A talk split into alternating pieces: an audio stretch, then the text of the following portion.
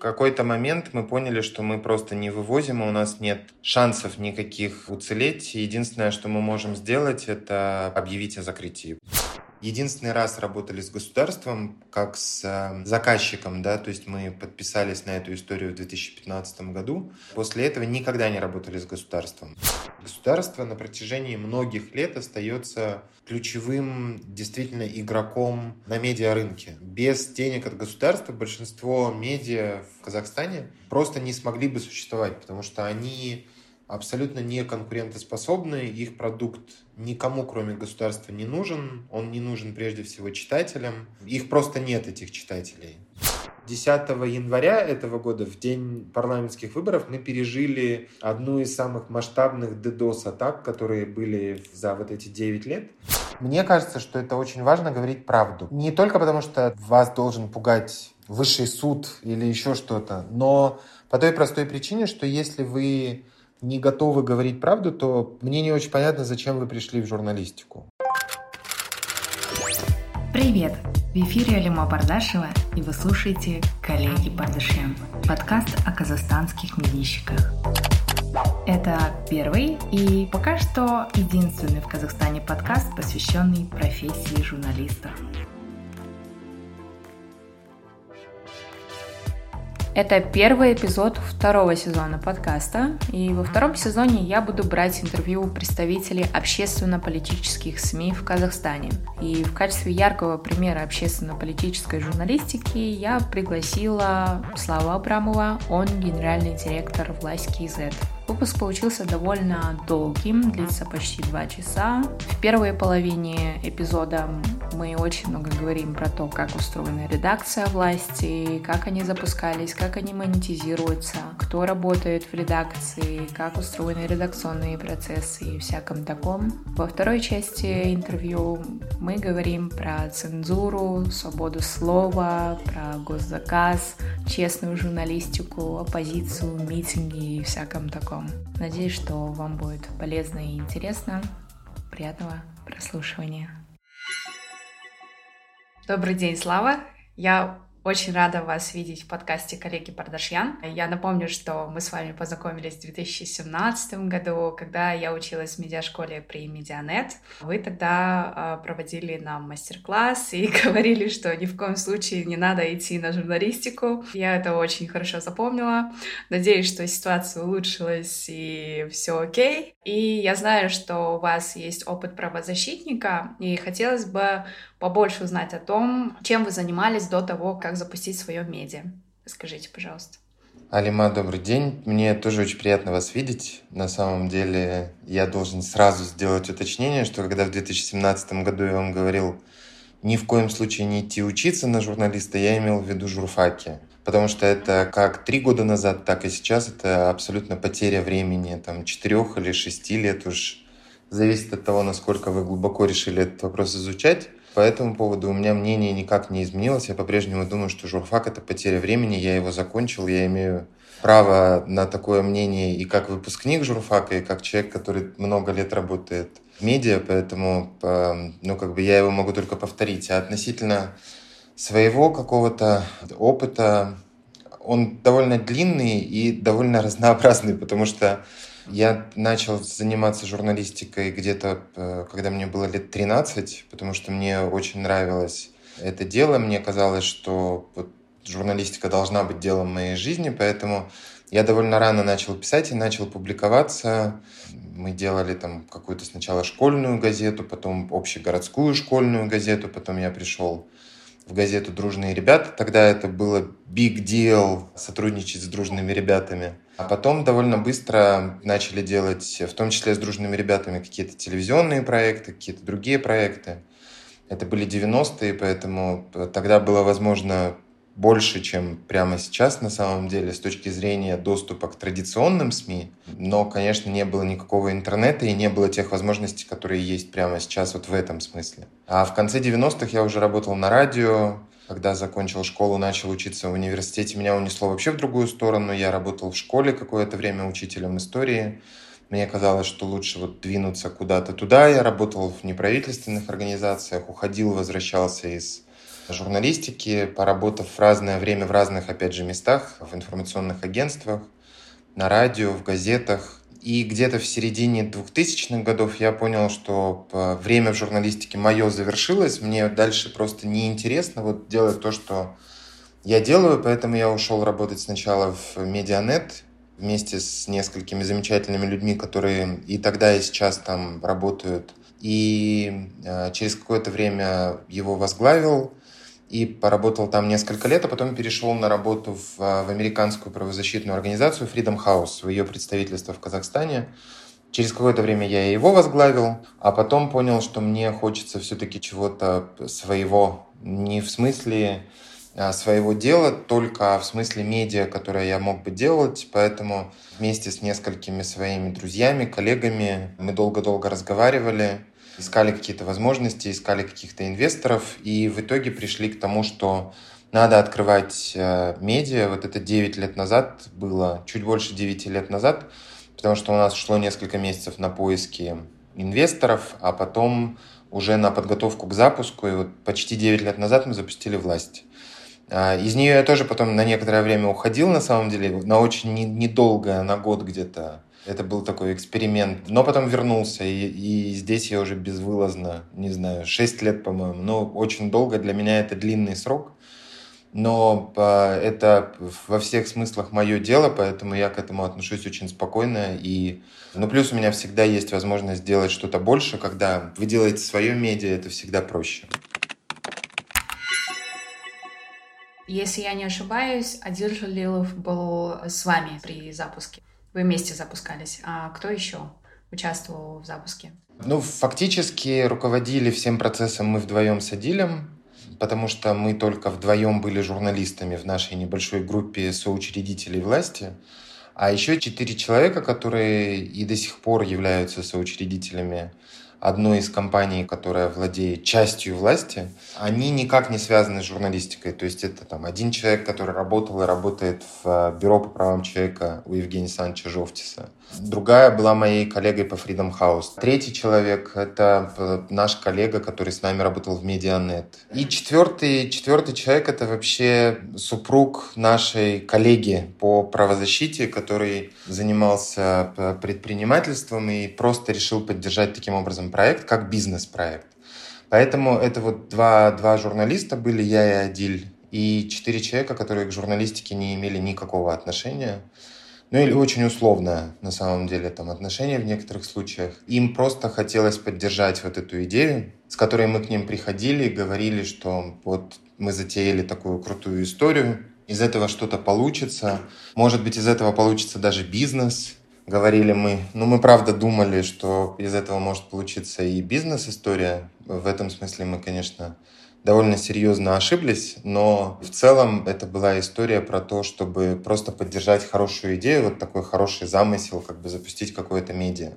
Вы знаете, может быть, мы бы его и не запустили, если бы э, в то время, в, э, это был 2012 год, было куда пойти в медиа, да, то есть были какие-то проекты, интересные, в которые там звали бы, например, меня, потому что я просто размышлял о возвращении в журналистику, и мне, по правде говоря, некуда было возвращаться, потому что я понимал, что вот я хочу работать на телевидении, но телевидение все настолько контролируемо государством, что это абсолютно бессмысленно, да, пытаться идти работать на телевидении. Примерно та же самая ситуация в каких угодно СМИ, которые бы вы не, не брали и не смотрели.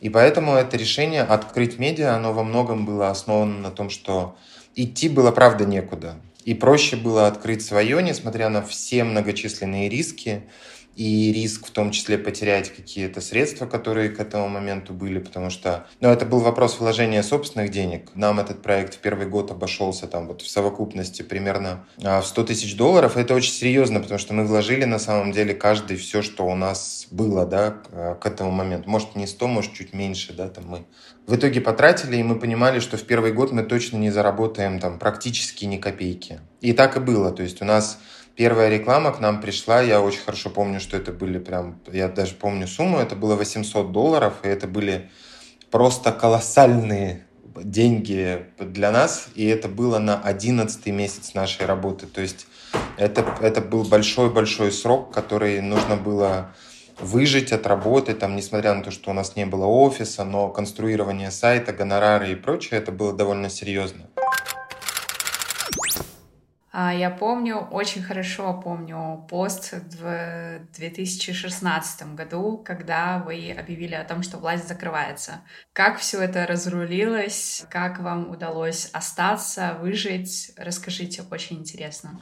Это на самом деле такой трудный момент. Я его периодически проживаю в своей голове до сих пор, и хотя прошло почти пять лет. И на самом деле мне кажется, что я его буду всю дорогу проживать, потому что я понимаю, что это совокупность в том числе моих собственных ошибок, как человека, который руководит изданием, да, и одновременно это вот такое навалившееся отчаяние, потому что у нас, конечно, был сложный момент, потому что у нас работало довольно много людей, нам не хотелось никого терять, и те проблемы, которые у нас были финансовые, они просто накапливались день за днем, месяц за месяцем. И в какой-то момент, когда они накопились уже в том объеме, когда это стало понятно, что мы ну, просто не вытягиваем, да, потому что все, что мы сейчас будет, будем зарабатывать, оно будет утягивать нас э, вниз из-за долгов, которые уже накопились и так дальше. В какой-то момент мы поняли, что мы просто не вывозим, и у нас нет шансов никаких уцелеть. Единственное, что мы можем сделать, это объявить о закрытии. Поэтому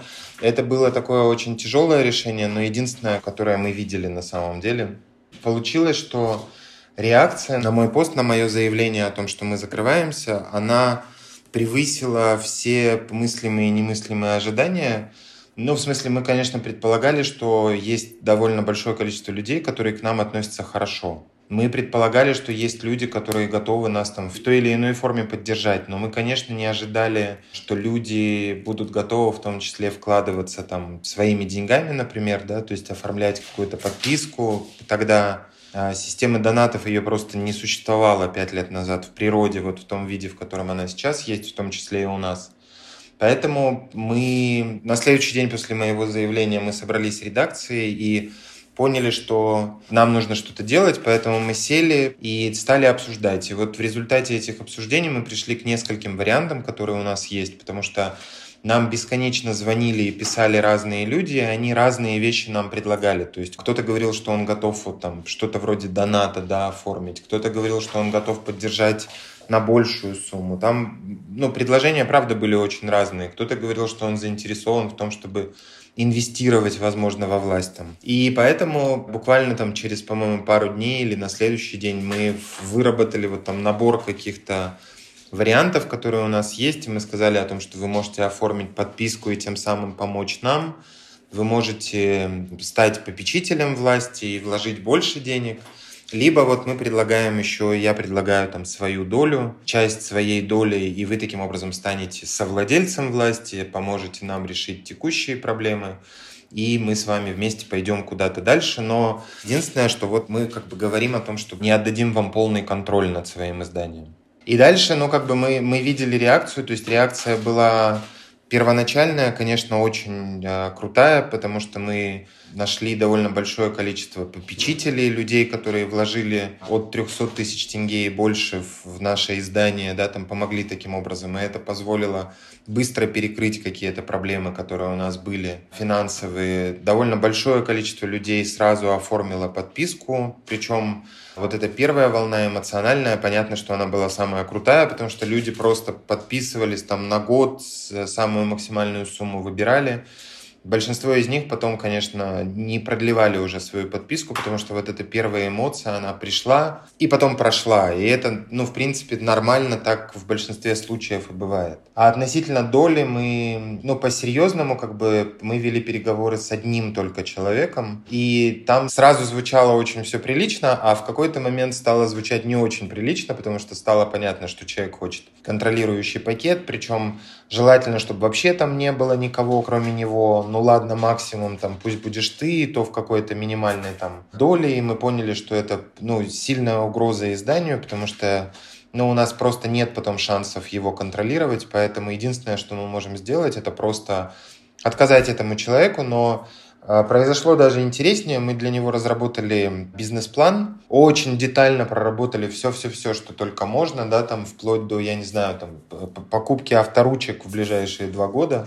Очень детально ко всему подошли, показали, что вот сейчас такое финансовое положение, нужны вот такие вложения, и в этом случае там наша работа улучшится, и мы сможем зарабатывать больше и так дальше. И он отвалился сам собой, да, то есть нам не пришлось даже рушить отношения с этим человеком, посылать его в разные места.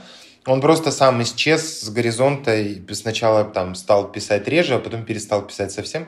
Но я, честно говоря, не очень сожалел по этому поводу, потому что, ну, иначе пришлось бы сказать жестче, да, там человеку, что мы не хотим с ним иметь никакого дела, и все, как бы, и на этом историю закончить. Кстати, этот подкаст создан при финансовой поддержке представительства IWPR в Центральной Азии, а именно в рамках проекта развития новых медиа и цифровой журналистики. Содержание этого выпуска, взгляды, мнения и их интерпретация принадлежат мне, автору подкаста, и могут не отражать официальную позицию IWPR. Спасибо, что помогли подкасту коллеги Пардашьян состояться. В 2016 году вы говорили, что у редакции есть долг в 30 миллионов тенге. А как быстро вам удалось покрыть эти долги и как в целом проект долго окупался? Он на самом деле никогда не приносил прибыль. И в 2016 нам удалось решить проблемы где-то в течение нескольких месяцев. Я не хочу вам врать просто и говорить, что вот это там произошло за 4-5 за 5 месяцев. По-моему, это заняло больше времени. Где-то это была ситуация, когда вот один долг закрывался, второй открывался. Где-то это была ситуация, когда все становилось хорошо. Какие-то проблемы потом возникали новые. Это тоже вполне было понятно и естественно.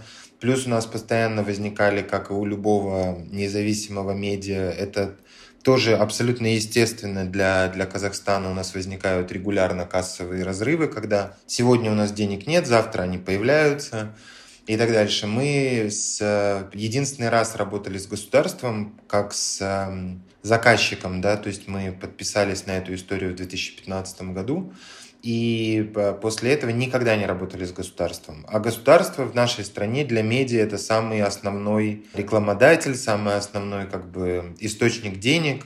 И когда ты не работаешь с государством, ты, естественно, все время находишься вот в этой ситуации гонки за деньгами, потому что у тебя все время будут возникать проблемы. И в этом смысле у нас ситуация не стала значительно лучше. В какие-то моменты мы находили какие-то решения. Таким решением, например, для нас стало открытие офлайна, проведение мероприятий, в том числе с каких-то партнерских мероприятий, с бизнесом, с крупными компаниями. Оно позволило нам в какой-то момент перенаправлять эти деньги в, редакцию и таким образом помогать как бы развивать проект.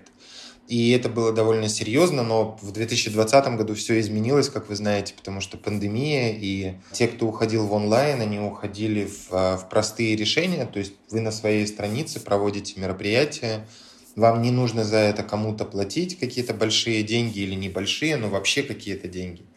И, ну, соответственно, как бы вам не нужно париться, все, все очень просто, все замечательно из дома, ваш руководитель из дома, вы сами из дома, все из дома, все в прямом эфире вещают, все это смотрят, потому что поначалу людям всем это было все интересно. И мы, соответственно, потеряли очень серьезную долю доходов, которую генерил нам офлайн. Вот этих доходов их просто у нас не стало. Но прямо сейчас это ситуация, когда мы серьезно пересматриваем все, включая там возможности собственные и так дальше. Это, конечно, нас подстегнуло к тому, чтобы в прошлом году запустить эм, донаты.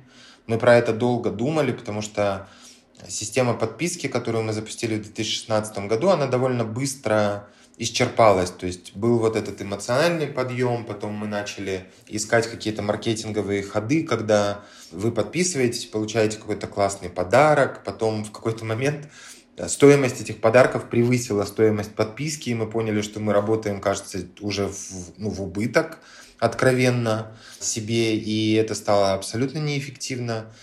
А, и так дальше. То есть вот довольно, довольно там не скоро, но где-то год через два мы поняли, что подписка просто не, не даст нам никаких возможностей развиваться и быть стабильными. И поэтому мы долго-долго взвешивали и все-таки запустили прошлой осенью донаты, поняв, что это для нас а, ну, если не единственный, то один из немногих путей как бы что-то сделать и каким-то образом жить дальше, да, поэтому это было довольно такое непростое решение, но мы его приняли, и понятно, что сейчас донаты не заменяют э, ни вот этих потерь от офлайна, ни каких-то, не покрывают какую-то серьезную долю расходов власти, но мы рассчитываем на то, что это постепенно произойдет, потому что для людей, для наших читателей это что-то новое, да. Я надеюсь, что это все вот в совокупности, оно постепенно разовьет эту историю, и люди с готовностью будут донатить независимым медиа, понимая, что таким образом они а, дают нам возможность работать. Мы это первоначально коммуницировали как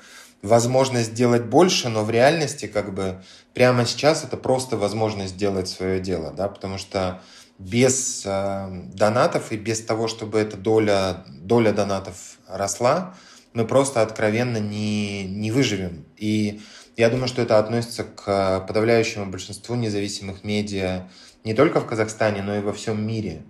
Если читатель не будет в этом участвовать, в этом процессе важном, да, донатов на создание контента, то ну, просто у медиа нет никаких шансов, потому что иначе им придется подстраиваться под рекламодателей, иначе им придется подстраиваться под государство, под какие-то регулирующие органы, контролирующие органы и так дальше. И это, конечно, ну, совершенно путь в никуда, потому что вы постоянно находитесь в зоне риска и понимаете, что в любой момент вы можете остановиться. Донаты делают вас, ну, по-настоящему независимыми, да, и вот в этом смысле мы эту идею будем стараться дальше коммуницировать и говорить о том, что это важно, почему это важно, как это работает, на что мы тратим эти деньги, что мы успеваем делать. Мы каждый месяц посылаем письмо тем, кто донатит э, нам какие-то средства, и рассказываем им, что вот в этом месяце мы сделали вот это, а в следующем месяце мы будем делать вот это, и это ну, важная такая стратегия. Мы сейчас над этим очень сильно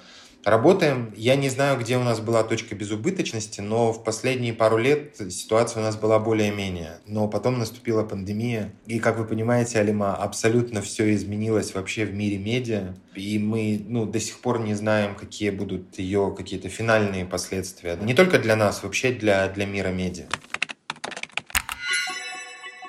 Если вам нравится власть, то вы можете подонатить. Э, ссылку на эту страницу я оставлю в описании к подкасту и под постом в телеграм-канале. Вот, скидывайте деньги, поддерживайте отечественные медиа. Ну, вообще, если говорить про монетизацию, мне кажется, власть один из тех СМИ, которые очень много и часто экспериментируют с разными способами. То есть у вас и онлайн-подходы, и офлайн подходы и подписки, и все остальное. Мне интересно, какой из этих способов оказался самым успешным? По вашему мнению? Ну, во-первых, спасибо большое, Алиман, что вы подметили. Это действительно то, что мы сами про себя ну, рассчитываем думать, что мы действительно, во-первых, способны на эксперименты, во-вторых, люди, которые их регулярно проводят. Потому что если возвращаться к самому началу нашего разговора с вами, это как раз про работу в независимых медиа. Вы можете позволить себе экспериментировать, да, вы можете позволить пробовать новое и в смысле форматов, и в смысле тем каких-то, которые вы берете, и в смысле в том числе монетизации, потому что вы в какой-то момент пробуете что-то, понимаете, что вот оно работает, вот очень круто получается, да, а в какой-то момент это вдруг перестает работать, и ну, не стоите на месте, а вы просто начинаете движение к следующей какой-то точке, которую вы придумали. И у нас было два таких случая, когда выстреливали способы монетизации. Первый был случай, это спецпроекты, когда это еще не называлось партнерскими проектами, потому что не существовало «Медузы». И вот эту формулировку партнерские материалы, партнерские проекты потом они придумали. Мы это называли спецпроекты, и везде это называлось спецпроекты. И это, как правило, не касалось формы просто статей, а вот что-то такое придуманное, интересное, которое ты делаешь вместе с рекламодателем, с партнером, с бизнесом или не с бизнесом. Это может быть и какой-то государственный институт или международный институт, все что угодно. И у нас был такой опыт э, практически в самом начале, где-то через год после запуска власти мы начали запускать спецпроекты. И у нас были очень крутые форматы, которые мы придумывали. Там мы учили например, казахский язык за месяц. Это проект, который мы даже потом перезапускали, и он был супер успешен, супер заметен. Мы в первый раз отправили пять человек в аулы, людей, которые не говорят по-казахски, и предложили им месяц там прожить, а, изучая язык, говоря на, на языке, потому что мы отправляли их туда, где не говорят на русском языке. И это был эксперимент, мы просили людей писать дневники, присылать нам и так дальше. Это было очень круто в смысле стиля самого этого проекта и очень классно, мне кажется, для партнера тоже. Потом мы перезапускали этот проект уже экспериментируя с пятью разными форматами изучения языка. Например, сделали проект 100 будущих лидеров за несколько лет до того, как государство придумало проект 100 новых лиц Казахстана. Говоря это, я как бы не хочу утверждать, что кто-то у нас взял идею, но я хочу просто рассказать о том, что мы такой проект сделали за несколько лет до того, как государство запустило вот эту штуку. И это тоже было очень успешно. Мы там знакомили казахстанцев с какими-то интересными людьми, причем не выбирали только, например, людей из бизнеса, мы выбирали в том числе людей из работающих э, на государство в разных институциях и так дальше. Это тоже был интересный опыт. И вот до какого-то момента спецпроекты это была основная волна, в том числе и финансовых возможностей для власти, потому что было много спецпроектов. У нас там были моменты, когда 3-4 параллельно шли, они очень большие были, они требовали разработки каких-то специальных страниц и так дальше. И в то же время приносили какие-то возможности нам, в том числе финансовые. Но э, вы же понимаете, когда большое количество медиа начинает предлагать похожие продукты, рекламодатель, он начинает либо требовать все делать дешевле, либо выбирать просто разные площадки для того, чтобы в том числе провести какой-то тестинг. Поэтому в какой-то момент очень много площадок стало делать э, подобное, стало делать какие-то спецпроекты и прочее. А второй успешный опыт, я про него уже чуть-чуть рассказал, это был офлайн, когда мы открыли это направление, и у нас есть какие-то очень большие форматы, как, например, фестиваль сторителлинга в Алматы и в регионах, и там мы не можем заработать абсолютно ничего, мы проводим его в ноль или в минус для себя, но считаем важным проводить, потому что это наш такой вклад в развитие журналистики в стране дополнительный. И помимо этого, это важный такой флагманский проект для нас, да. Но конференции многочисленные, которые мы проводили вместе с бизнесом, всевозможные там публичные обсуждения, дискуссии и прочее, вот это то, что давало возможность э, власти жить, работать, в какой-то момент приносило там не львиную, но до 50% доходов изданию. Поделитесь опытом проведения The Art of Storytelling, потому что я сама посещала этот фестиваль, и я была очень удивлена, что прямо передо мной на сцене стоит э, старший расследователь The Boston Globe, тот самый, по которому снимали фильм в центре внимания, и это было очень удивительное событие для меня. Вообще, как вам удается ежегодно собирать э, таких крутых спикеров со всех уголков света? Насколько это вообще энергозатратно и денежно затратно, потому что я понимаю, что, скорее всего, эти спикеры очень дорого стоят. И, конечно же, интересно узнать про программу этого мероприятия, как она составляется. Да, я должен начать с того, что придумал этот фестиваль наш коллега Кайрат Нурмугамбетов, который был издателем власти в протяжении пяти с лишним лет, и в прошлом году из власти ушел для того, чтобы делать свои проекты и у него это с успехом и очень здорово получается. И вот после того, как Кайрат придумал, наша задача была как-то вот какую-то форму это упаковать, и мы решили это упаковать вот в а, такую форму презентации мастер-классов, что ли, да, то есть мы для себя это примерно так видели, когда журналист или редактор рассказывает о том, как он делает какое-то интересное дело, а потом у аудитории есть возможность задавать вопросы, мне кажется, что первая и самая важная была задача, и ну, их было две. Первая это была задача найти деньги на это мероприятие. И в этом смысле нам несколько лет просто очень сильно везло, потому что в первый год нас поддержал Каспи, а дальше фестиваль существует благодаря поддержке корпорации «Шеврон», потому что они несколько лет подряд поддерживают этот фестиваль, делая таким образом свой вклад как бы в развитие журналистики. А для нас э, была история простая, то есть наша задача была в первый год привести тех людей, благодаря которым на второй, третий, четвертый годы поедут другие. И у нас, по сути, вот как бы получился хорошо первый год, и поэтому случились все последующие. То есть у нас, ну, естественно, были какие-то знакомства в, э, в российских медиа, в международных медиа, и мы просто их использовали, да, то есть мы разговаривали с людьми, мы просили контакты, мы просили за нас э, поговорить с кем-то, да, какие-то люди вроде там Мити Олешковского, они просто отвечали моментально сами. Это человек, который возглавляет такие дела, он молниеносно реагировал самостоятельно да, там, на наши письма. Например, мы привозили несколько человек из «Медузы», так получилось. Они тоже очень легко шли на контакты, сами хотели, были готовы приехать к нам. А, точно так же, например, реагировал Рома Супер, который потом стал нашим большим другом и приезжал к нам с коллегами из Quartz издания, которые стали потом тоже нашими большими друзьями. И вот это просто вот так работало, Алима, в том смысле, что мы понимали, что вот в этом году мы пригласили эту группу, она приехала, выступила, все получилось. И на следующий год люди, которых мы звали, они нам рассказывали о том, что они наводили справки о том, кто мы такие. Они смотрели программу предыдущего фестиваля.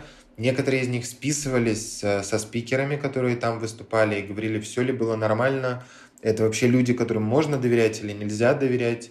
И так получилось, что вот благодаря этому потом приезжали в том числе там, ну, какие-то совсем уж звездные, да, люди. У нас получалось их приглашать, привозить и так дальше. Это предельно дорого по деньгам, я вам должен честно сказать, потому что то, что мы получали от продажи билетов, это, конечно, ну, очень-очень маленькая доля в расходах на фестиваль но э, нам везло в том смысле, что мы всегда находили там большое количество технических партнеров. Моя Растана, например, везла бесплатно часть спикеров из Москвы еще откуда-то. Площадки давали нам в, какие, в разные годы очень большие скидки и так дальше. То есть это вот комбинация больших усилий, которые ты прилагаешь для того, чтобы максимально сократить эти расходы, спикеры, которые дают там колоссальные совершенно скидки, потому что, ну, мы очень хотели привести разных людей, какие-то спикеры, которых мы, мы звали, они просто говорили, что, ну, мы бы с большим удовольствием, но мы понимаем, что вы не потянете там гонорар, который составляет 25 тысяч долларов. И мы, конечно, такой гонорар не тянули, но ни разу не привозили спикера, который бы брал вот, ну, что-то подобное, в смысле гонорара, да но те, кто приезжал, они всегда соглашались на довольно скромные компенсации для того, чтобы просто вот приехать, выступить и рассказать о том, что они делают, потому что они понимали, что это важная история, им это было интересно, им было интересно побывать в том числе в э, незнакомом для себя месте, то есть это вот такая большая-большая комбинация различных причин, которые приводили к успеху. Но в 2020 мы не решились проводить фестиваль, потому что мы понимали, что к моменту, когда подошло наше фестивальное время, это сентябрь, сентябрь-октябрь, люди уже настолько устали от онлайн-ивентов, уже все поучились, уже все подискутировали, уже все послушали, записались на сколько угодно курсов, и мы понимали, что впереди еще несколько журналистских онлайн-мероприятий, и если и мы сейчас туда же попадем, то мы просто но у нас не будет той аудитории очень крутой, которая приходит на этот фестиваль год за годом. Поэтому мы про себя понадеялись, что пандемия все-таки отступит, и у нас будет возможность провести фестиваль офлайн в 2021. Я, честно говоря, не небольшой оптимист про 2021, но я все равно по-прежнему еще надеюсь, что к осени все-таки у нас какие-то возможности для офлайн мероприятий будут и мы сможем провести реально свой ивент, свой фестиваль.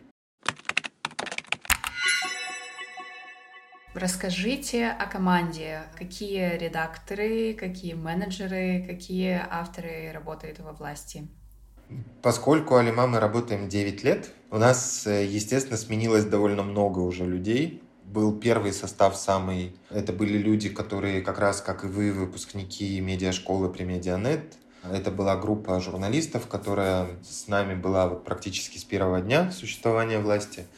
И сейчас из этой группы людей в редакции есть Дмитрий Мазаренко, он уже редактор. Вот он практически с первого дня, там, ну, может быть, не с первого, но с первых там, месяцев работы власти он внутри команды вот так давно с нами. Остальные э, журналисты, которые были в первом составе, и первые, может быть, редакторы даже, которые с нами были э, выпускающие, они уже, уже не, не во власти, потому что ну, вы понимаете, что 9 лет – это очень большой срок.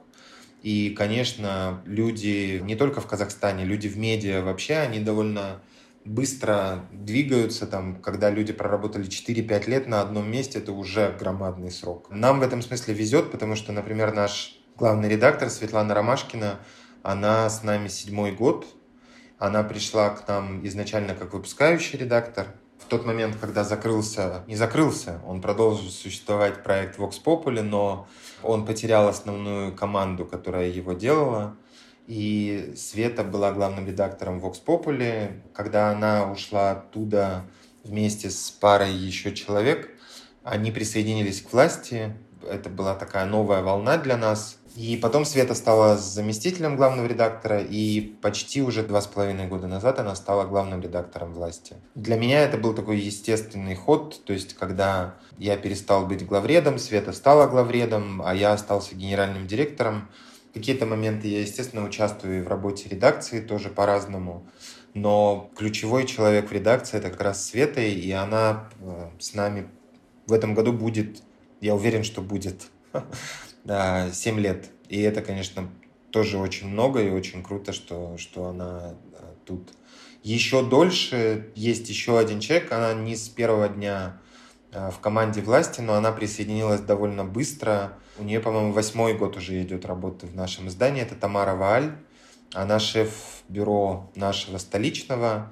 Начинала она как репортер, потом через какое-то время стала главной столицей. Поэтому все, что касается там новостей от государства, из государственных институтов. Это вот все на, на Тамаре. Она же берет интервью со всякими крупными чиновниками, как правило, то есть это, это ее дело, и мучает их на пресс-конференциях. Благодаря Зуму в этом году все в, в Казахстане могут убедиться, как это журналисты делают, в том числе посмотреть Тамару. Есть еще группа журналистов, которая присоединялась позднее, в разное время. Один редактор — это Ирина Гумыркина, которая работает над новостями третий год уже. И журналисты, которые работают над большими какими-то текстами, над большими формами.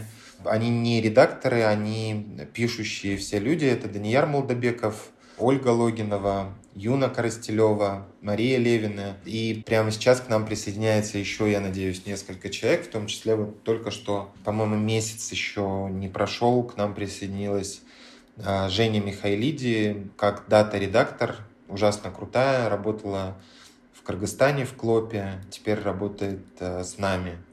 Плюс у нас есть люди, которые занимаются офлайном. Это Владислав Сон, мой коллега, который руководит офлайн отделом, директор власти офлайн.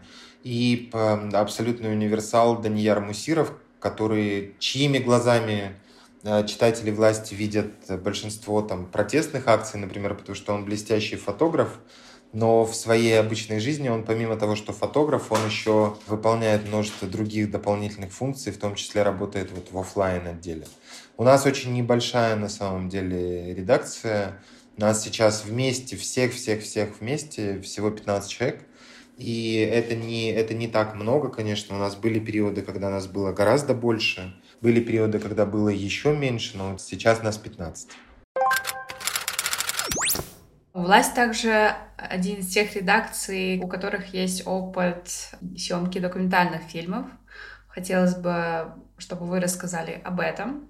Я должен вам честно сказать, что мы в этом смысле, наверное, не самый ну, идеальный пример в том смысле, что мы несколько раз заходили на эту территорию. У нас была классная команда, которая работала над видео, и они сняли несколько очень крутых историй. Они сняли, например, фильм «Учитель» про Юрия Пака.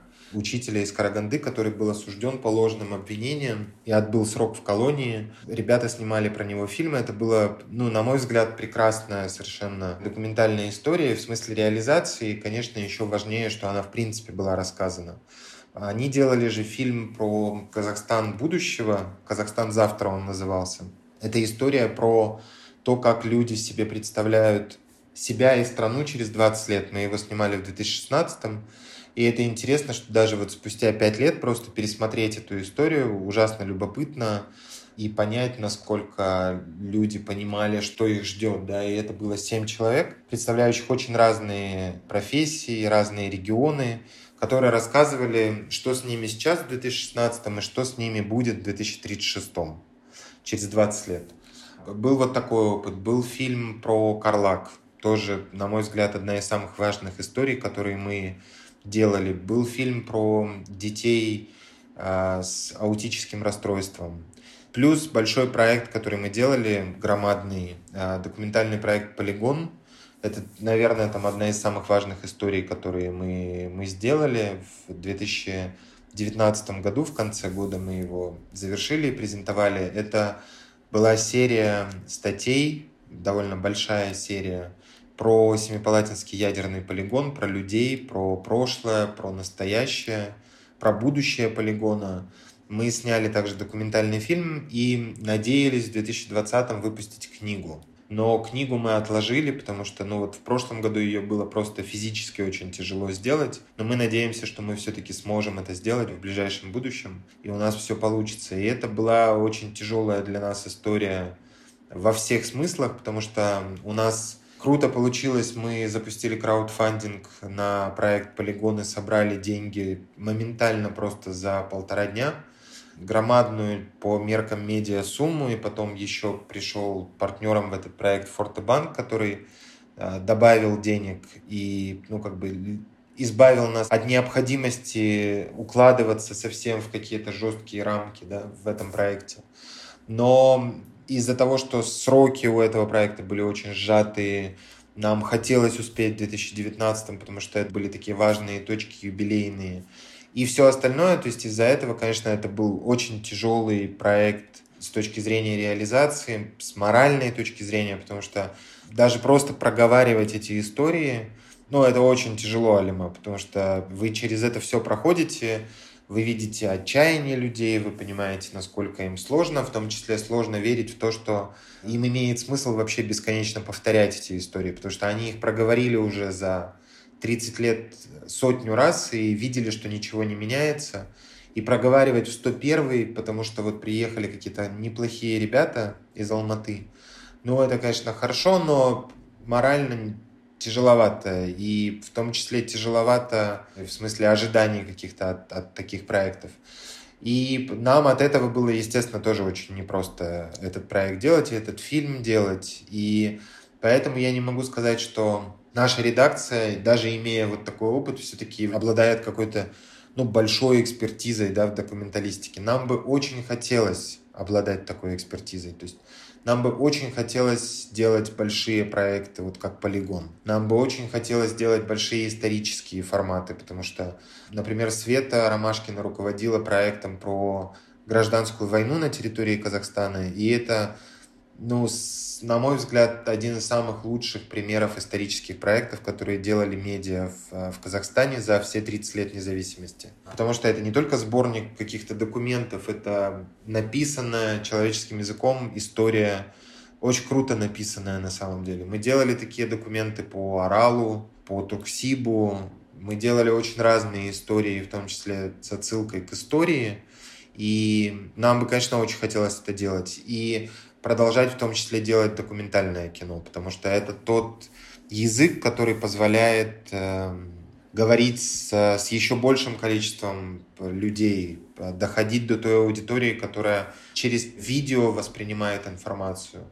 Но вот прямо сейчас мы не работаем ни над одним документальным фильмом, потому что это тяжело, долго и дорого. И, естественно, редакции, которые не находятся в ситуации там свободных денег, легкого финансирования там, постоянного, они, помимо того, что в стрессе всегда, они еще не могут себе позволить вот работать с такими длинными, долгими формами, как документальное кино. Я надеюсь, что еще придет время, в конце концов, мы все не очень старые, нам всем э, перешедших отметку 40, нас почти нет таких, и поэтому у нас, я надеюсь, впереди еще довольно большое время в профессии, и мы успеем еще свои крутые документальные фильмы снять и документальные проекты какие-то большие сделать. В конце декабря вы запустили подкаст «Власть финтеха», и, если честно, я думала, что если власть и станет запускать подкаст, это будет что-то про политику, про общество, социум и всякое такое.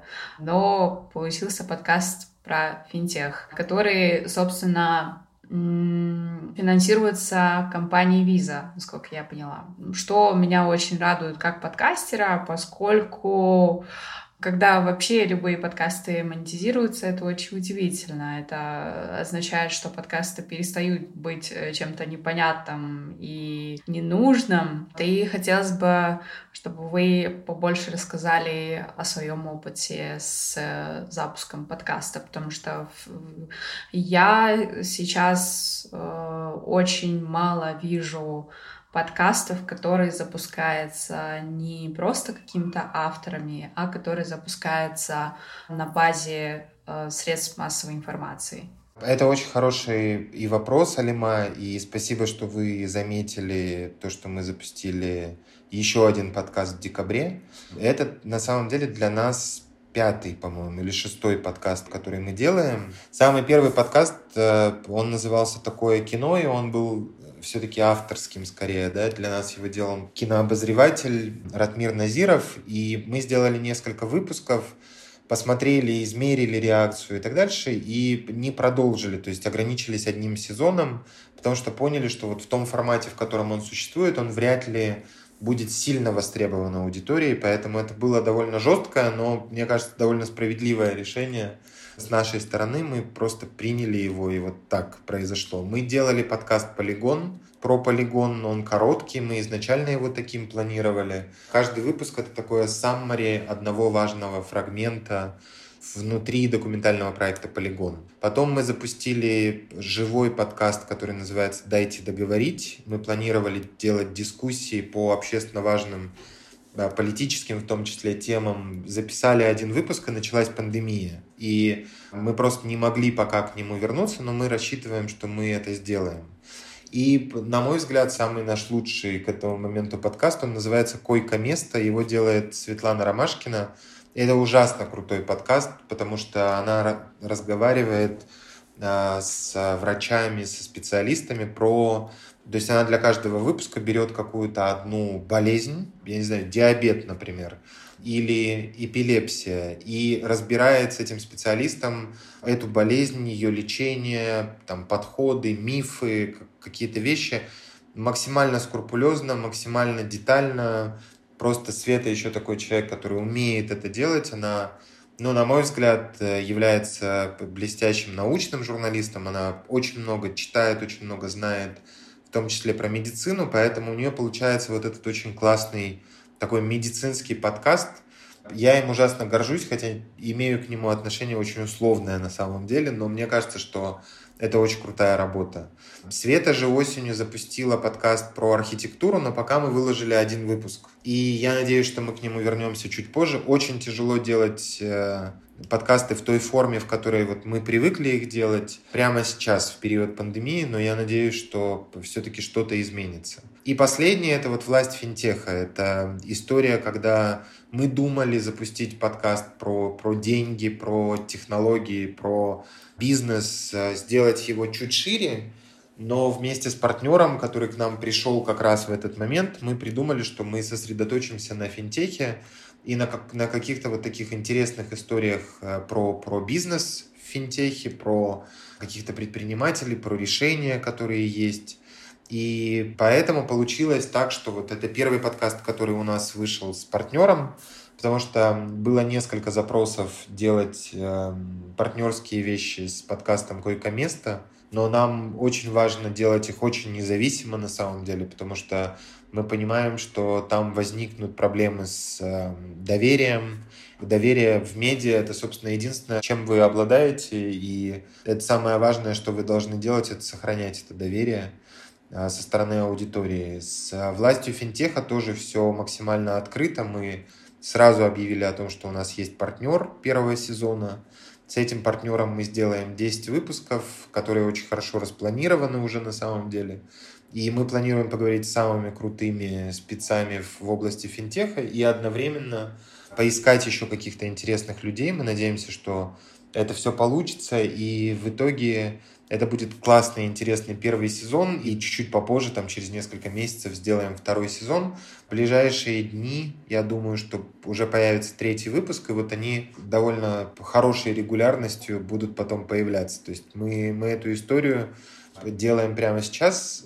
Я не могу сказать, что мы уже готовы там как-то ее оценивать, как ее восприняла аудитория и так дальше. Но для меня с точки зрения авторской это был хороший момент Алима, честно говоря, потому что мне это позволило отвлечься немножко на ту тему, где мне приходится больше читать, больше изучать, больше разбираться, потому что это действительно не, не до конца моя история. Я пишу про экономику, я пишу про бизнес много лет, в том числе.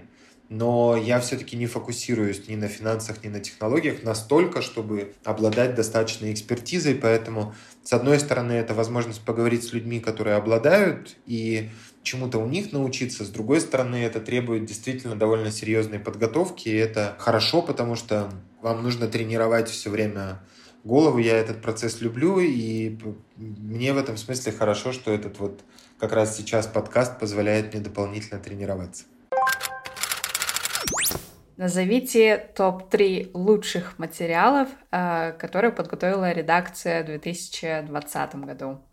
В 2020 году. Тяжелый год, когда много всего было, в том числе важного, но я бы выделил три текста. Если нужно три, то я бы выделил текст про Синьцзянь. Это э, история про узников э, лагерей мы собирали намеренно только истории казахов, потому что довольно большая компания во всем мире, она сосредоточена прежде всего на уйгурах, либо это говорится уйгуры и другие мусульмане Китая. Мы прицельно писали историю про казахов в лагерях Синьцзяне для того, чтобы казахстанцы понимали, что это проблема, которая касается нас непосредственно мы не можем эту историю не замечать. «Выбраться из Синьцзяня» называется этот материал, и он вышел в сентябре. Его очень широко на самом деле встретили, и это хорошо. Я считаю, что это очень круто, что его так много читали, потому что это действительно очень важная история.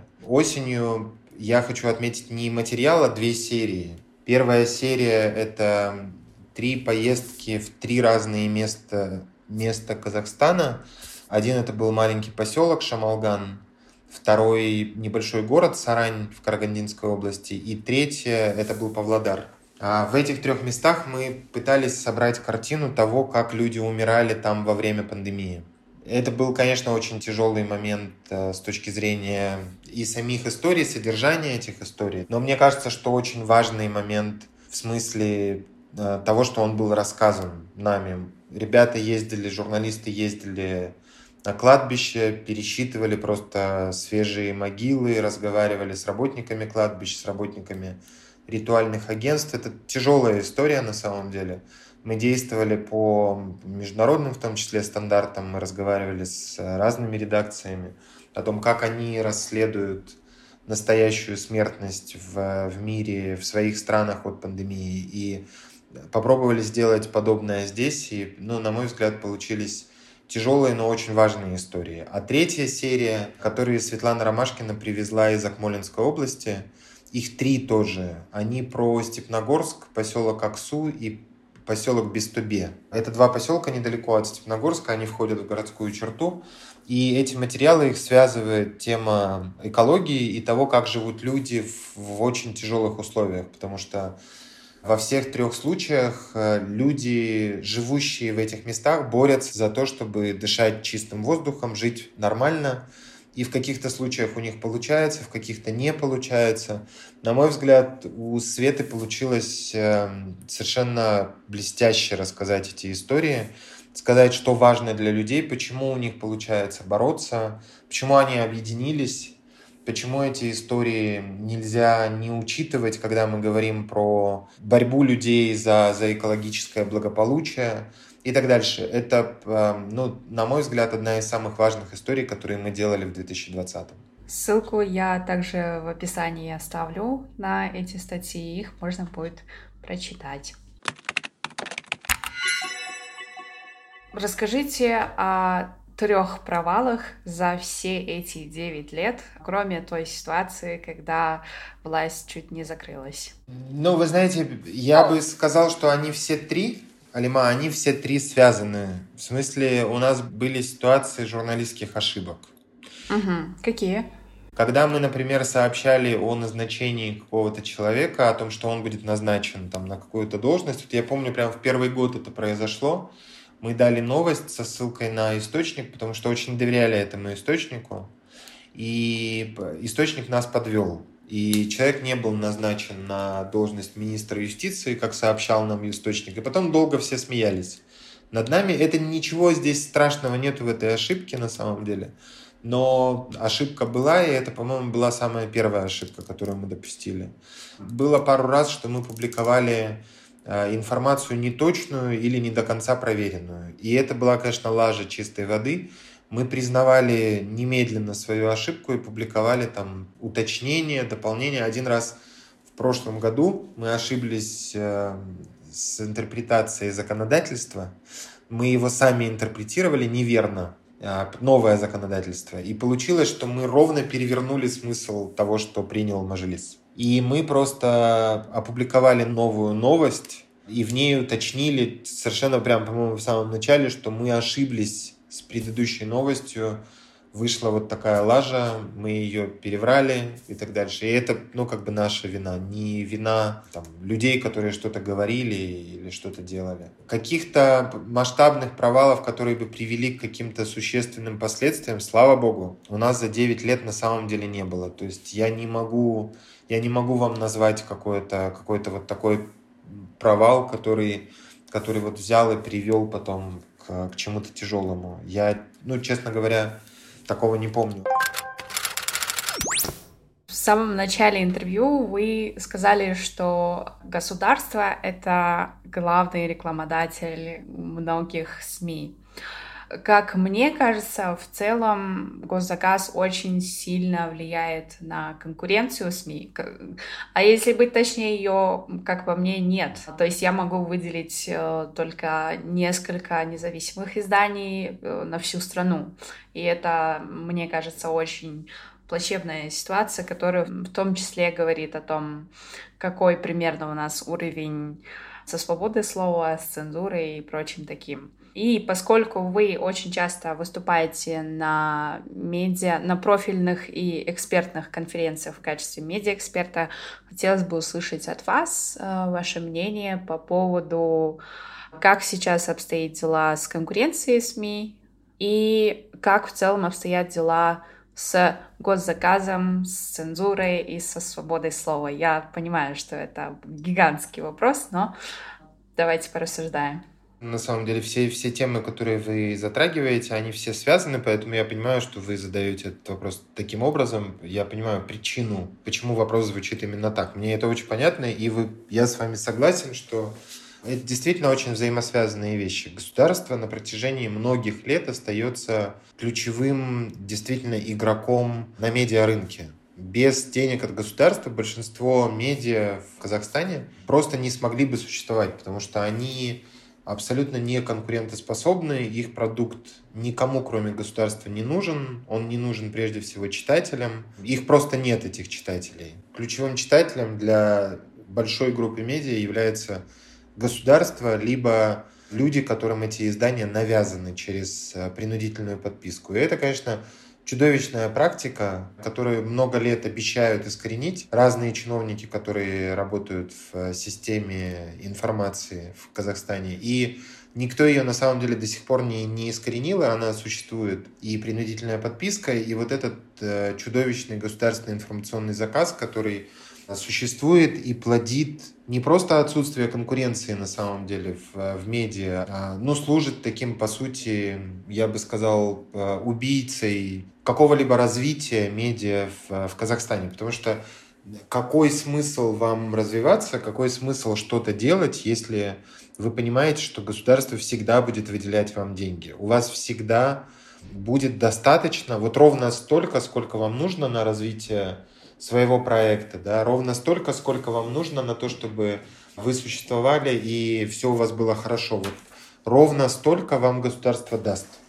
Государство в реальности не просто ключевой игрок, да, то есть мы знаем цифры, и они очень понятны. Мы понимаем, что когда государственный заказ больше, чем весь объем рекламы, который размещается в медиа по объему, да, то ну, это говорит о том, что в, э, с государством сложно конкурировать на самом деле. И никто этого и не пытается делать. Для, для медиа очень удобная ситуация, когда государство выделяет тебе достаточно денег. Ты просто можешь, правда, не париться и совершенно спокойно работать. Для, я знаю многие редакции, которые в режиме пылесоса просто проходят э, максимум министерств, потом максимум акиматов, у каждого получают какую-то свою сумму, и э, эта сумма очень разная, там, но когда вы понимаете, что в стране 17, например, акиматов, крупных, я имею в виду региональных, и когда каждый из них вам дает по 3-10 миллионов тенге, ну, если в среднем вы получите 5, то по кругу 85 миллионов вы спылесосили только с э, акиматов. А есть еще госзаказ от министерства, вы можете попробовать попылесосить еще какие-то другие ведомства. И это огромные суммы алима, которые на самом деле ну, вполне достаточны для того, чтобы, например, какая-нибудь э, редакция онлайн-издания существовала безбедно и прекрасно год.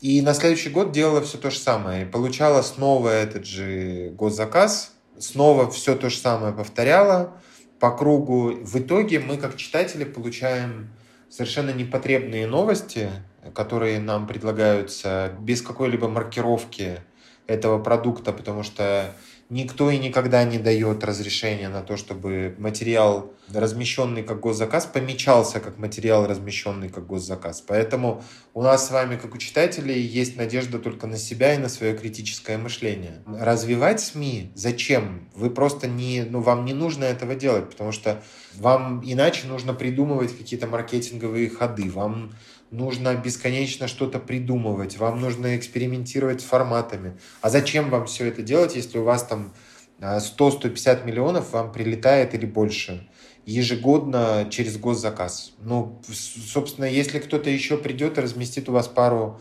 а, пресс-релизов, ну, классно, дополнительный какой-то источник доходов. Но он не основной. Вам можно не париться. И уж зачем тогда придумывать какие-то, правда, там, форматы, заморачиваться, делать еще что-то. И в этом смысле это действительно очень плохо для развития медиа, но еще хуже это с точки зрения как раз контента, потребления контента читателям, который, правда, не понимает иногда, что ему только что продали не новость, а по сути пропаганду, потому что это, это не новость, которую журналист сделал ну, что называется, по доброй воле, да, то есть взял и написал что-то важное. А это новость, которую ему спустил Акимат, который проплатил размещение этой информации заранее на много месяцев и выдает вот какую-то контролируемую информацию через этот портал в том числе. Это, конечно, чудовищная практика, и ее, мне кажется, никто никогда не остановит, потому что ну, государство не для этого ее придумало, чтобы ее сейчас останавливать. Зачем? Государство это делает, потому что ну, ему выгодно таким образом контролировать через этот инструмент медиа, потому что медиа в том числе не будет двигаться вправо или влево. Ему ну, опасно двигаться, ему опасно сообщать те новости, которые приведут к потере государства как ключевого заказчика, как ключевого рекламодателя. И, естественно, подавляющее большинство медиа вполне согласны на эти условия, потому что их ключевая задача это просто вот, ну, жить вот так, как они живут сейчас. Окей, okay. а что должно такого произойти, чтобы Может быть, госзаказа совсем не стало, это, конечно, фантастика, а чтобы госзаказа стало меньше и конкуренции в СМИ стало больше. Какой процесс это должен быть и какие события должны на это повлиять, как вы думаете? Единственное, что может на это повлиять, это демократизация страны. Это абсолютно взаимосвязанные процессы, потому что до того момента, пока Казахстан остается автократией, госзаказ той или иной форме. То есть даже если прямо сейчас придумываются какие-то многочисленные там, механизмы контроля этого госзаказа. Потому что прямо сейчас никаких действенных механизмов контроля просто не существует. Более того, сами даже цифры, то есть э, все, что, все, что тратится на госзаказ, эта информация стала закрытой, она стала информацией для служебного пользования несколько лет назад. И все попытки неправительственных организаций оспорить это, они все были неуспешны. Государство не просто контролирует медиа, оно не хочет, чтобы другие об этом знали. И оно прямо это признает, ставя штамп для служебного пользования на этих документах. Хотя это наши с вами деньги, это деньги налогоплательщиков, это бюджетные средства, это очень важно, чтобы люди понимали, на что тратятся эти деньги. Поэтому до того момента, пока государство будет оставаться таким, каким оно у нас является, естественно, не произойдет никаких изменений в этих сферах. Потому что госзаказ равно возможность контролировать медиа. В тот момент, когда вы убираете вот этот механизм контроля, медиа начинают конкурировать, в том числе и прежде всего становясь э, более свободными. Потому что в чем причина того, что там есть внимание к независимым медиа? Они дают свободно важную для общества информацию. Поэтому у нас есть аудитория, поэтому к нам приходят и читают, и там мы дикие совершенно цифры фиксируем в какие-то периоды, а, когда происходят какие-то события в стране, там а, протесты, например, да. В период президентских выборов у нас был колоссальный просто прирост там, в десятки раз аудитории по той простой причине, что ну, когда все молчат, ты говоришь, ты естественным образом привлекаешь аудиторию, потому что люди ищут информацию, пытаются понять, что происходит, а они находят там, на тех площадках, где об этом пишут. И в этом смысле, если все медиа выйдут на этот рынок, во-первых, у некоторых из них нет опыта, они просто обалдеют и отпадут сами собой. Я сейчас, конечно, шучу, и в этом есть сарказм, но в этом есть и доля правды – потому что многие из них никогда не были нигде, кроме площадок для пресс-конференций, где выходят министры и прочие чиновники. И для них это будет, конечно, дивный новый мир, когда окажется, что люди, оказывается, еще могут там протестовать или что-то еще происходит, помимо этих пресс-клубов, да, там, э, контролируемых. Но даже дело не в этом, дело в том, что э, многие, многие медиа они просто не рискнут никогда двигаться в эту сторону.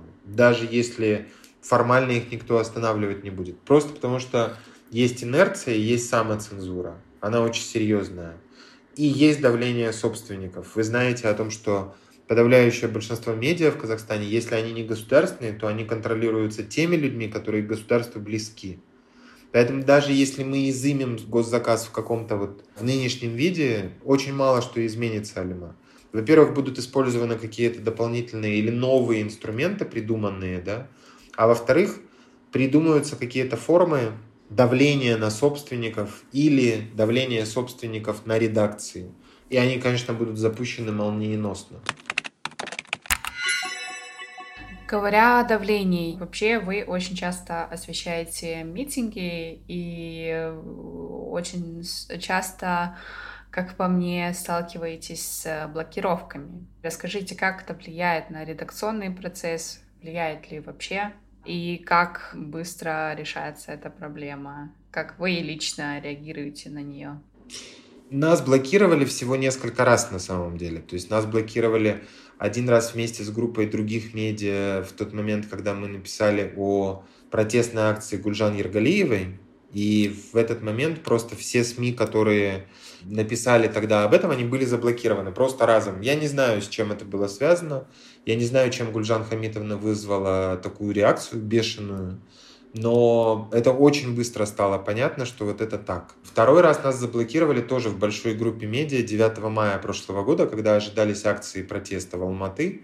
И власти очень нервно реагировали на эти акции протеста. И это было, конечно, максимально глупо, потому что за один месяц до президентских выборов, когда Касымжумарт Кемельевич Токаев рассказывает всем о свободном демократическом Казахстане, вы блокируете большую группу СМИ, включая власть, там, Радио Затык, The Village и прочих.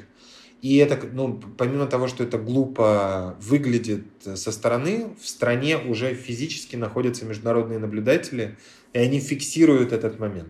И вот с 9 мая прошлого года никаких блокировок ни разу не было. Но 10 января этого года, в день парламентских выборов, мы пережили одну из самых масштабных DDoS-атак, которые были за вот эти 9 лет. Мы совершенно четко понимали, что нас атакуют намеренно, потому что анонсировали, что мы будем в этот день активно работать и было понятно, что мы будем делать в день выборов. Мы не будем рассказывать э, только о том, что проголосовали там такие-то люди, лидеры партии, чиновники и прочее. Мы будем рассказывать о том, как работают наблюдатели, как они фиксируют фальсификации, что они фиксируют. Мы будем рассказывать очень активно об акциях протеста, которые проходят в этот день. Потому что мы считаем это очень важным рассказывать читателям о том, что происходит важного. Акция протеста стране, где не существует свободы мирных собраний или они серьезно ограничены, это очень важное событие. Поэтому мы рассказываем об акциях протеста в Казахстане, даже если в них участвует несколько десятков человек всего. И, естественно, мы понимали, что нас э, атакуют намеренно, и по, по сути мы серьезно пострадали только в первые полтора часа, потому что искали какие-то варианты, каким образом нужно действовать. И когда через полтора часа эти варианты нашли, соответственно, как бы весь вопрос решился. Потому что дальше наша техническая служба просто руками поднимала сайт в тот момент, когда вот атака там усиливалась, они включались, на, использовали разные способы. Я не буду их раскрывать прямо сейчас, потому что я уверен, что вас не слушают те люди, которые нас атаковали, потому что это не хорошие люди, вряд ли они слушают ваш подкаст. Но, естественно, мне бы не хотелось рассказывать об, обо всех там, методах, в том числе наших действиях в, по обходу вот этих э, атак и прочего. Я только про последний момент еще скажу, про собственную ре реакцию. Э, вы знаете, это очень неприятный момент, то есть тебе неприятно не потому, что вот у тебя там трафик пострадал, да, а тебе неприятно, потому что ты понимаешь, что читатель, который привык получать там новости на, на твоем ресурсе или которому важно узнать о каком-то событии, он не получит от тебя информацию, потому что у него нет доступа к э, твоему вот этому основному каналу, к твоему сайту. Но мы же в 2021 уже году, когда э, социальные сети развиты до такой степени, что ну заглушили вы сайт, но мы немедленно вышли с э, многочисленными текстовыми трансляциями там в Telegram, в Инстаграм, в Фейсбук, в Твиттер. И супер активно поработали в течение этого дня там. Да, у нас ушло чуть больше ресурсов собственных, да, то есть мы потратили больше усилий для того, чтобы работать в этот день. Но каким-то образом это убило нашу аудиторию? Нет, не убило. Более того, в такие дни обычно из-за вот этих атак прирастает аудитория наша в соцсетях. Мы, собственно, это и пережили там в последний раз 10 января. Нас атаковали, и сайт периодически ложился на бок, но аудитория везде, во всех, во всех соцмедиа, она росла, не переставая в течение всего этого дня и еще несколько дней последующих. Мне кажется, что это вот обратная реакция, которую до сих пор почему-то не могут понять те люди, которые занимаются подобными атаками. Мне персонально не очень приятно, когда нас атакуют, но я стараюсь максимально рационально реагировать на эти вещи очень спокойно и очень сдержанно, потому что я просто не вижу смысла реагировать, честно говоря, как-то по-другому. Потому что я не могу написать э, успокоительный твит, например, да, и сказать о том, что а, вы не хорошие люди, не, не атакуйте нас, да, потому что это не произведет никакого эффекта. А, я могу продолжать делать свою работу как, э, как руководитель, как редактор, да, в такие дни, я работаю в том числе как выпускающий редактор. И я могу продолжать делать эту работу и вести там, например, канал в Телеграме. И это самое важное, что я должен делать в этот момент. Вот я, собственно, этими вещами и занимаюсь. Так что не блокируйте, пожалуйста, власть. И другие медиа. И другие медиа, да. У меня есть любимый фильм, называется «Мисс Слон» с Джессикой Честейн. Она там играет э, роль лоббиста, который работает в консалтинговой компании, и э, к ней как бы поступает заказ э, в том, чтобы она пролоббировала э, свободную продажу оружия.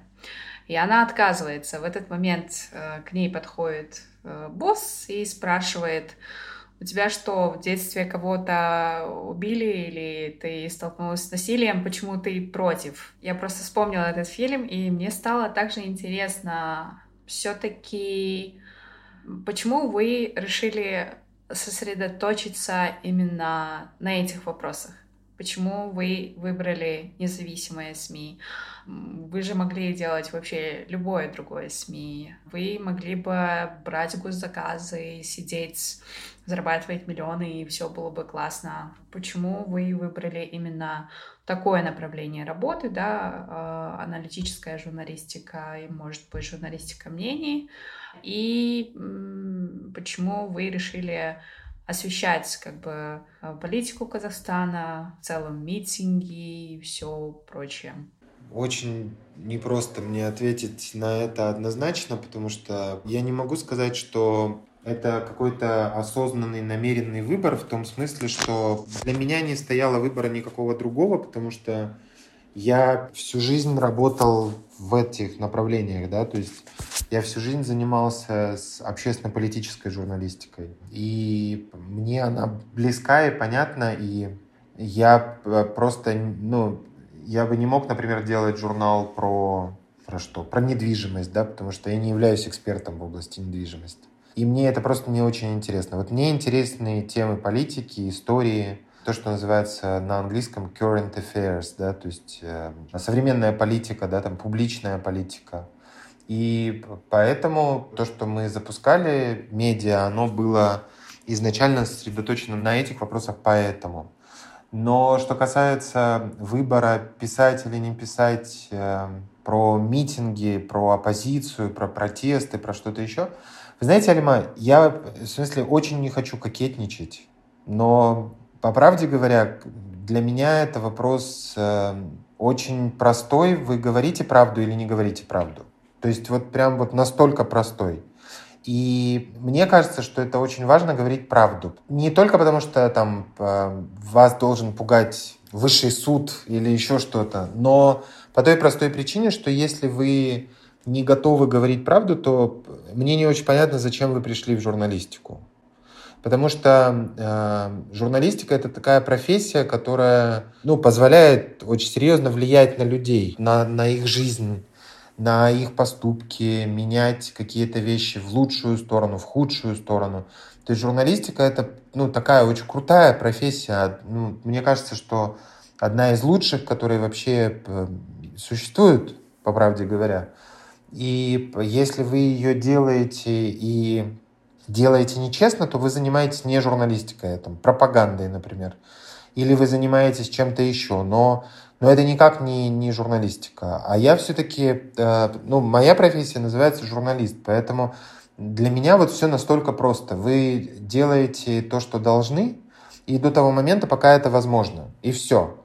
В тот момент, когда это станет невозможно по каким-то причинам, например, э, потому что у вас совсем нет денег, да, или там, в тюрьму вас посадили или еще что-то произошло, ну, вы перестаете это делать, да. Но до того момента, пока вы можете это делать, вы, естественно, это должны делать. Поэтому э, здесь позиция, вот, она такая простая. И в этом смысле все люди, которые присоединяются к власти, они, естественно, это тоже очень хорошо понимают. Они понимают, куда они идут, и что здесь у них есть возможность писать правду, у них не будет выбора. Здесь сделать там чуть-чуть краску другой, да, чуть-чуть серого добавить или белого добавить, да, а вот здесь вот э, вообще отказаться от черного цвета.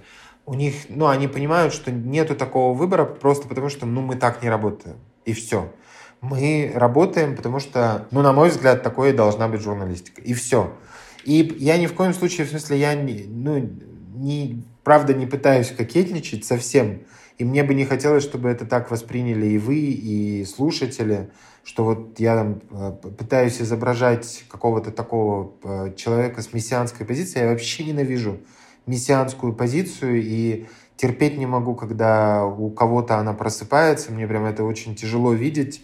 Э, но я, правда, думаю, что просто иногда все настолько просто. Дело в правде. Если говорить про редакционные процессы, я вот понимаю, что новости — это про скорость, новости — это про быстрое реагирование. Но поскольку «Власть» — это больше аналитический журнал, как вы добиваетесь того, чтобы новости, а, выходили вовремя, б, при этом э, были проанализированы, так скажем, и контент, который выпускается, был качественным? Вы знаете, это два, два потока параллельных. Да? То есть первый поток — это поток новостей, и над ним работает, э, как я сказал, отдельный человек, который прям вот занимается сосредоточенно этим процессом. И когда это необходимо, в редакции люди, там, например, Тамара Валь в Астане, она присоединяется к этому процессу и что-то готовит. Да? То есть вот сегодня, например, с утра а, Сегодня пятница, 15 января, когда мы записываем этот выпуск. И этим утром Тукаев э, делал выступление, э, открывал сессию парламента новую. Он обещал анонсировать там серьезные политические реформы. В итоге, ну что анонсировал, то анонсировал, но в этот процесс возвещения этого, этого выступления было вовлечено несколько человек в редакции. Они писали новости из потока, вот, который у нас получался. В итоге, если бы там прозвучали очень серьезные политические реформы, то мы бы написали какое-то аналитическое обобщение или сделали разбор этих реформ, или опросили бы политологов, да, там, узнали их мнение и нашим читателям э, это мнение представили. Но ну, в данном конкретном случае мы не нашли э, нужным это делать. Просто так получилось, что вот тот набор реформ, который прозвучал, он не был э, таким, который требует реакции дополнительной. Но новости, естественно, об этом выступлении мы выдали. Поэтому это вот такой связанный процесс, да, когда вы публикуете и новости, и потом есть люди в редакции, которые там что-то обобщают или анализируют, или собирают, разбирают, э, спрашивают мнение других людей, иногда пишут самостоятельно и так дальше. Я не могу сказать, что мы проигрываем по новостям кому-то еще, да, то есть мы в этом смысле идем абсолютно в таком же потоке, но в конце концов там у нас сейчас, прямо сейчас в редакции работают два человека, один из них я, люди из информационных агентств. Быстрее людей из информационных агентств никто не умеет новости писать. Никакое, никакое онлайн-издание никогда не сможет опередить, просто потому что ну, это специальная тренировка, которая пройдена, да, и если вы серьезно к новостям относитесь, если вы их не пишете там в одно предложение непонятно как, без источников, без... как это, к сожалению, сейчас часто происходит, то вы, в принципе, никому уступать не будете, если будете делать даже все корректно, но знать, как быстро делать. И в этом смысле ну, мы обладаем этим знанием и делаем, соответственно, довольно быстро новости, когда в этом есть необходимость. А какие-то неважные процессы или какие-то проходные события или то, что там важно, например, для государственных СМИ, очень какие-то встречи чиновников с кем-то, друг с другом, с какими-то другими чиновниками, я имею в виду иностранными чиновниками и так дальше, которые вот госсми им обязательно все это нужно освещать. Нам это освещать не нужно, поэтому мы какие-то вещи просто не замечаем и не грузим читателя ерундой. Еще во власти я как бы замечаю очень крутую рубрику, называется «Особенности национального пиара». Очень люблю эту рубрику и читаю э, цикл лангритов, э, которые там выходят. Насколько я могу знать, э, изначально эти, эти интервью с специалистами, с профессионалами в сфере пиар и репутации должны были выйти в качестве книги но они начали выходить во, во власти. Э, как так получилось? Эти интервью, о которых вы говорите, их брала Татьяна Бенть. Э, это казахстанская пиарщица. журналистка, она много лет работала на телевидении, потом ушла в пиар. И три года назад она вместе со своим братом, которого зовут Алексей Бенси, который много лет работал в э, Билайне, а теперь работает в евразийской группе, в каком-то подразделении евразийской группы, они думали сделать эту книгу вместе, что это будет такой вот сборник интервью, который станет таким своего рода учебником по пиару в Казахстане. И когда они задумали, они Таня приступила к этому делу, то есть она начала собирать эти интервью, записывать их, разговаривать с людьми, а Алексей не приступил к этим интервью. И получилось, что вот она какую-то серию взяла, остановилась, потом наложилась там разные-разные-разные события, и все остановилось. И в 2020-м, в начале 2020-го э, мы с Таней разговаривали, она говорит, я хочу тебе предложить вот эту серию, и э, давай я как бы вот переработаю то, что было в 2017-м, с кем-то договорю еще из этих людей. И какие-то интервью она взяла только вот весной 2020 года уже, да, то есть это новые интервью. И из них вот складывается сейчас эта серия, она еще не закончена, сейчас есть небольшой перерыв, но в реальности эта серия еще продолжается. И в книгу она, скорее всего, уже не сложится, потому что, ну, просто потому что они уже вышли, люди вряд ли будут покупать книгу, потому что вот э, нет у нас такого, как правило, желания да, у людей э, читать то, что уже где-то в, э, в интернете появилось, да.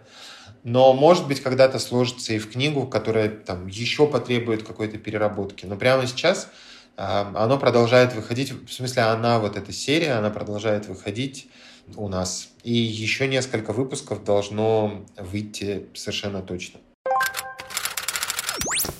Кто вы, когда вы не гендир власти? А какие у вас интересы и хобби? Вы знаете, я, я правда генеральный директор власти почти 24 часа в сутки, потому что это...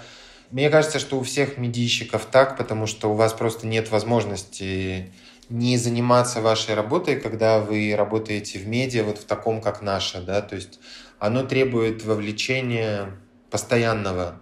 События не перестают происходить, с наступлением 9 вечера, я не знаю, да, то есть что-то может произойти на другом конце Земли, и вам важно это отслеживать.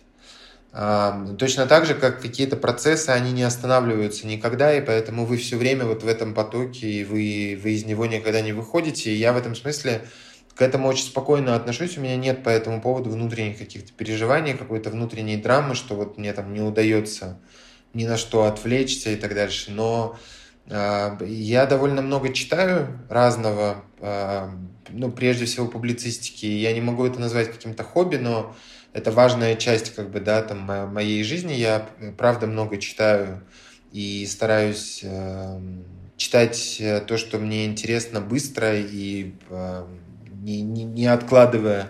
Я увлекаюсь э, политикой современной, не только казахстанской, но, например, американской и очень много за ней слежу и тоже много читаю по, по этому поводу. Какие-то вещи иногда пишу для власти, э, какие-то вещи не пишу, какие-то вещи там только в Твиттере, например, пишу.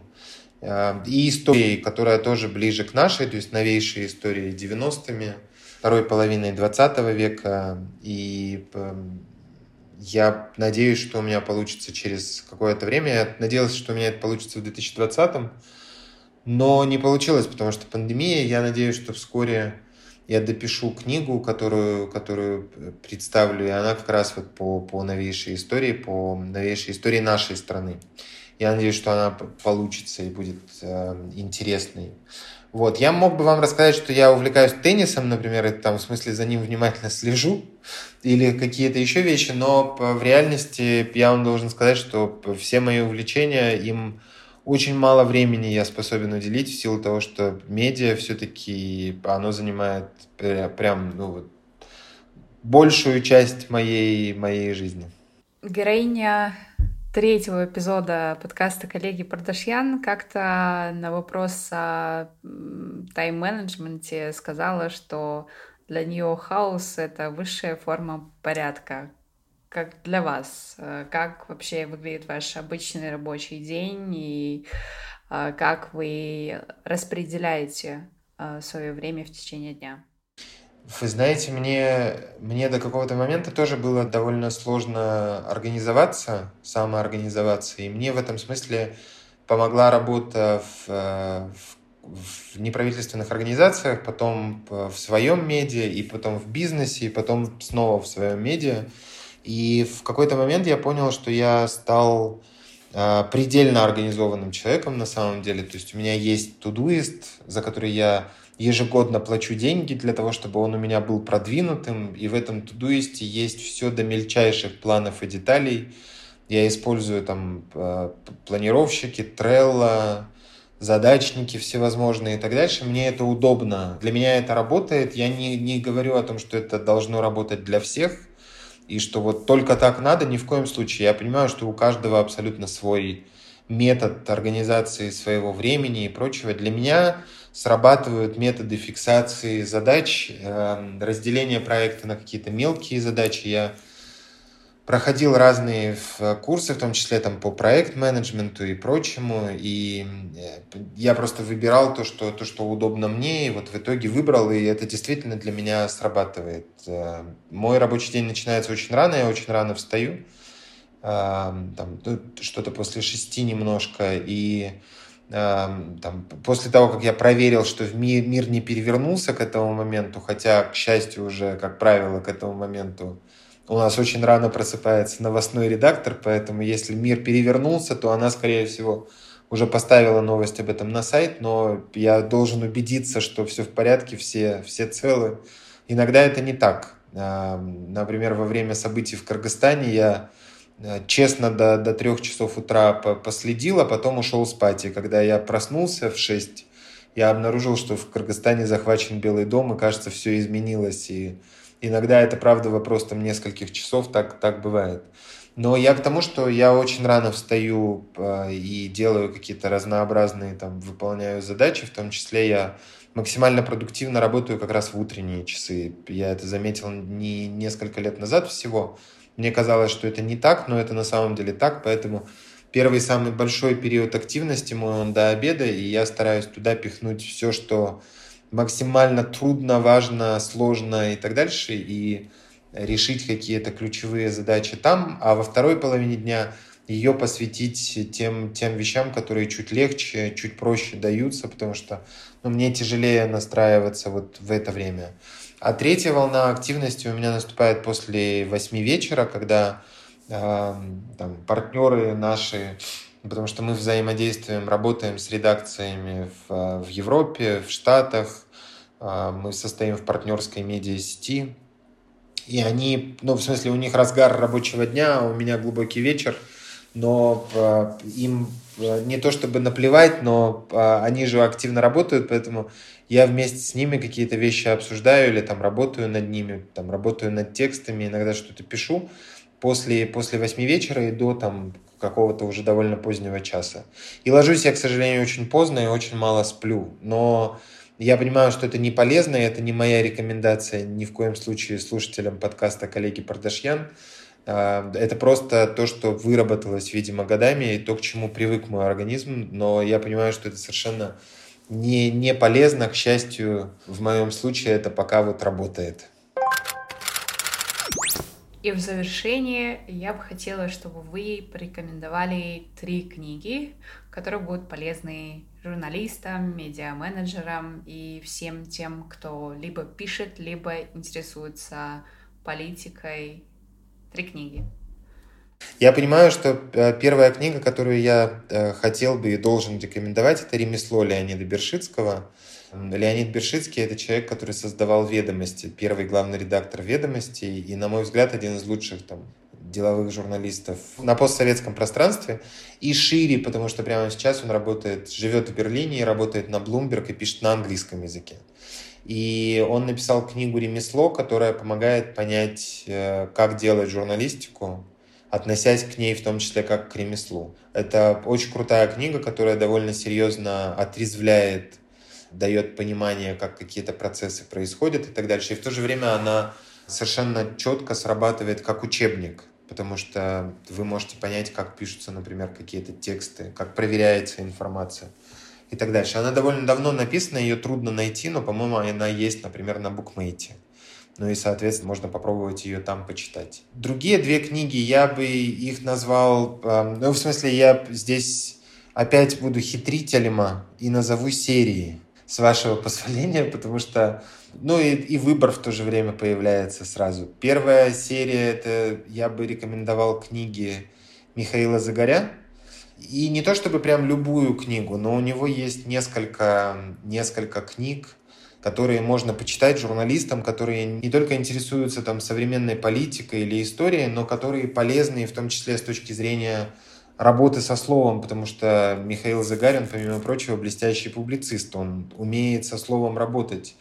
И в этом смысле там таких людей очень мало, и там Леонид Парфенов является блестящим примером, таким больше, конечно, телевизионным, и его книги, его серия на Медне – она там у меня, например, вся есть, но я ее не, не могу так рекомендовать, потому что это все-таки ну, такой отдельный жанр, да. А вот если мы говорим все-таки о слове, то это книги Загоря, и, наверное, я бы рекомендовал даже не вот очень популярная «Империя должна умереть» или «Вся кремлевская рать», или последняя его книга «Все свободны», а я бы рекомендовал «Война и миф». Это его книга, написанная во время его работы военным журналистом в «Коммерсанте». И она, конечно, очень крутая и с точки зрения журналистских историй. Вы можете понять и посмотреть, как они написаны, и то, как она соединена, и так дальше. Мне кажется, что это хороший пример такой блестящей, классной журналистской работы. Но если больше нравится история, то вот можно выбрать какие-то другие. А, а третью, а, это опять же не, не книга, это такая, если позволите, Алима, это такая большая общая рекомендация вообще выбирать книги журналистов, которые, которые пишут журналисты. И в Казахстане их очень мало, и эм, я, если я буду их рекомендовать, я просто глупо повторюсь с теми, кто их уже называл, наверняка. У, у Джамили я слышал какие-то упоминания, я уверен, что другие коллеги тоже называли. Но я могу порекомендовать каких-то американских авторов или российских авторов, в том числе там вышедшие в последние пару лет, да, там, например, книга Ольги Оленовой форпост про э, Беслан. Это очень тяжелая работа, э, очень тяжелая книга, ее ну, крайне сложно прочитать, э, оставаясь спокойным, но она очень, очень сильная и совершенно невероятная. Ее, конечно, на мой взгляд, стоит прочитать журналистам. Точно так же, как книги Анны Политковской, в том числе там собранные ее статьи, или книги, или книги, или вот одна книга – Елены Костюченко, блестящей журналистки «Новой газеты».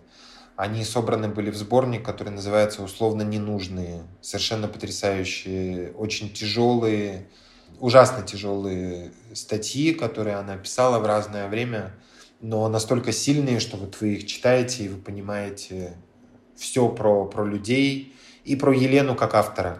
Поэтому мне кажется, что имеет смысл пробовать читать журналистов, которые пишут книги не у всех, в смысле, получается круто, но если это выходит и доходит до рынка, то это значит, что у них получилось, и это, как правило, достойно внимания, потому что они умеют работать со словом. Простите, что это не три, а пятнадцать. Класс. Хорошо. А, на этом мы заканчиваем. Если вам есть что добавить, это можно сделать сейчас. Я бы только хотел поблагодарить вас за то, что вы делаете, потому что мне кажется, что это классно, когда медийщики вдруг получают возможность рассказать о том, зачем они какие-то вещи делают, почему они это делают. И э, я одну мысль все-таки хочу, которую высказывал в самом начале, к ней вернуться. Вы начинали с того, что я говорил, не, не идите на журфаки. Я бы очень хотел завершить той мыслью, что журналистика – это правда очень крутая профессия. Если вы хотите журналистом быть, то у вас ничто не должно останавливать, потому что круче журналистики нет ничего. Просто идите и делайте журналистику, это заслуживает вашего времени, внимания. И если вы ее делаете по правде, по-настоящему, и еще и с душой, то вам все вернется, и в том числе благодарностью ваших читателей, потому что ну, это, это правда важное дело, и очень важно, чтобы его продолжали делать. Поэтому вот я, наверное, этим закончу, и вас еще раз поблагодарю, Алима, за то, что вы делаете. Классно.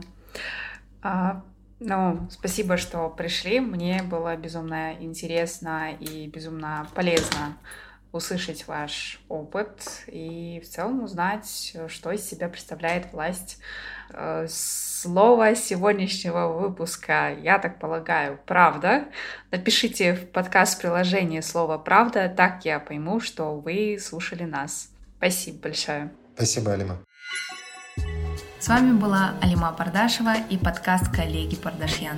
Спасибо, что были с нами и надеюсь, что вам было интересно нас слушать. Следующий эпизод выйдет через неделю, ну а до тех пор подписывайтесь на телеграм-канал Пардашьян, снимайте сторис с впечатлениями от этого выпуска и отмечайте аккаунт А Пардашьян в инстаграме. До скорого!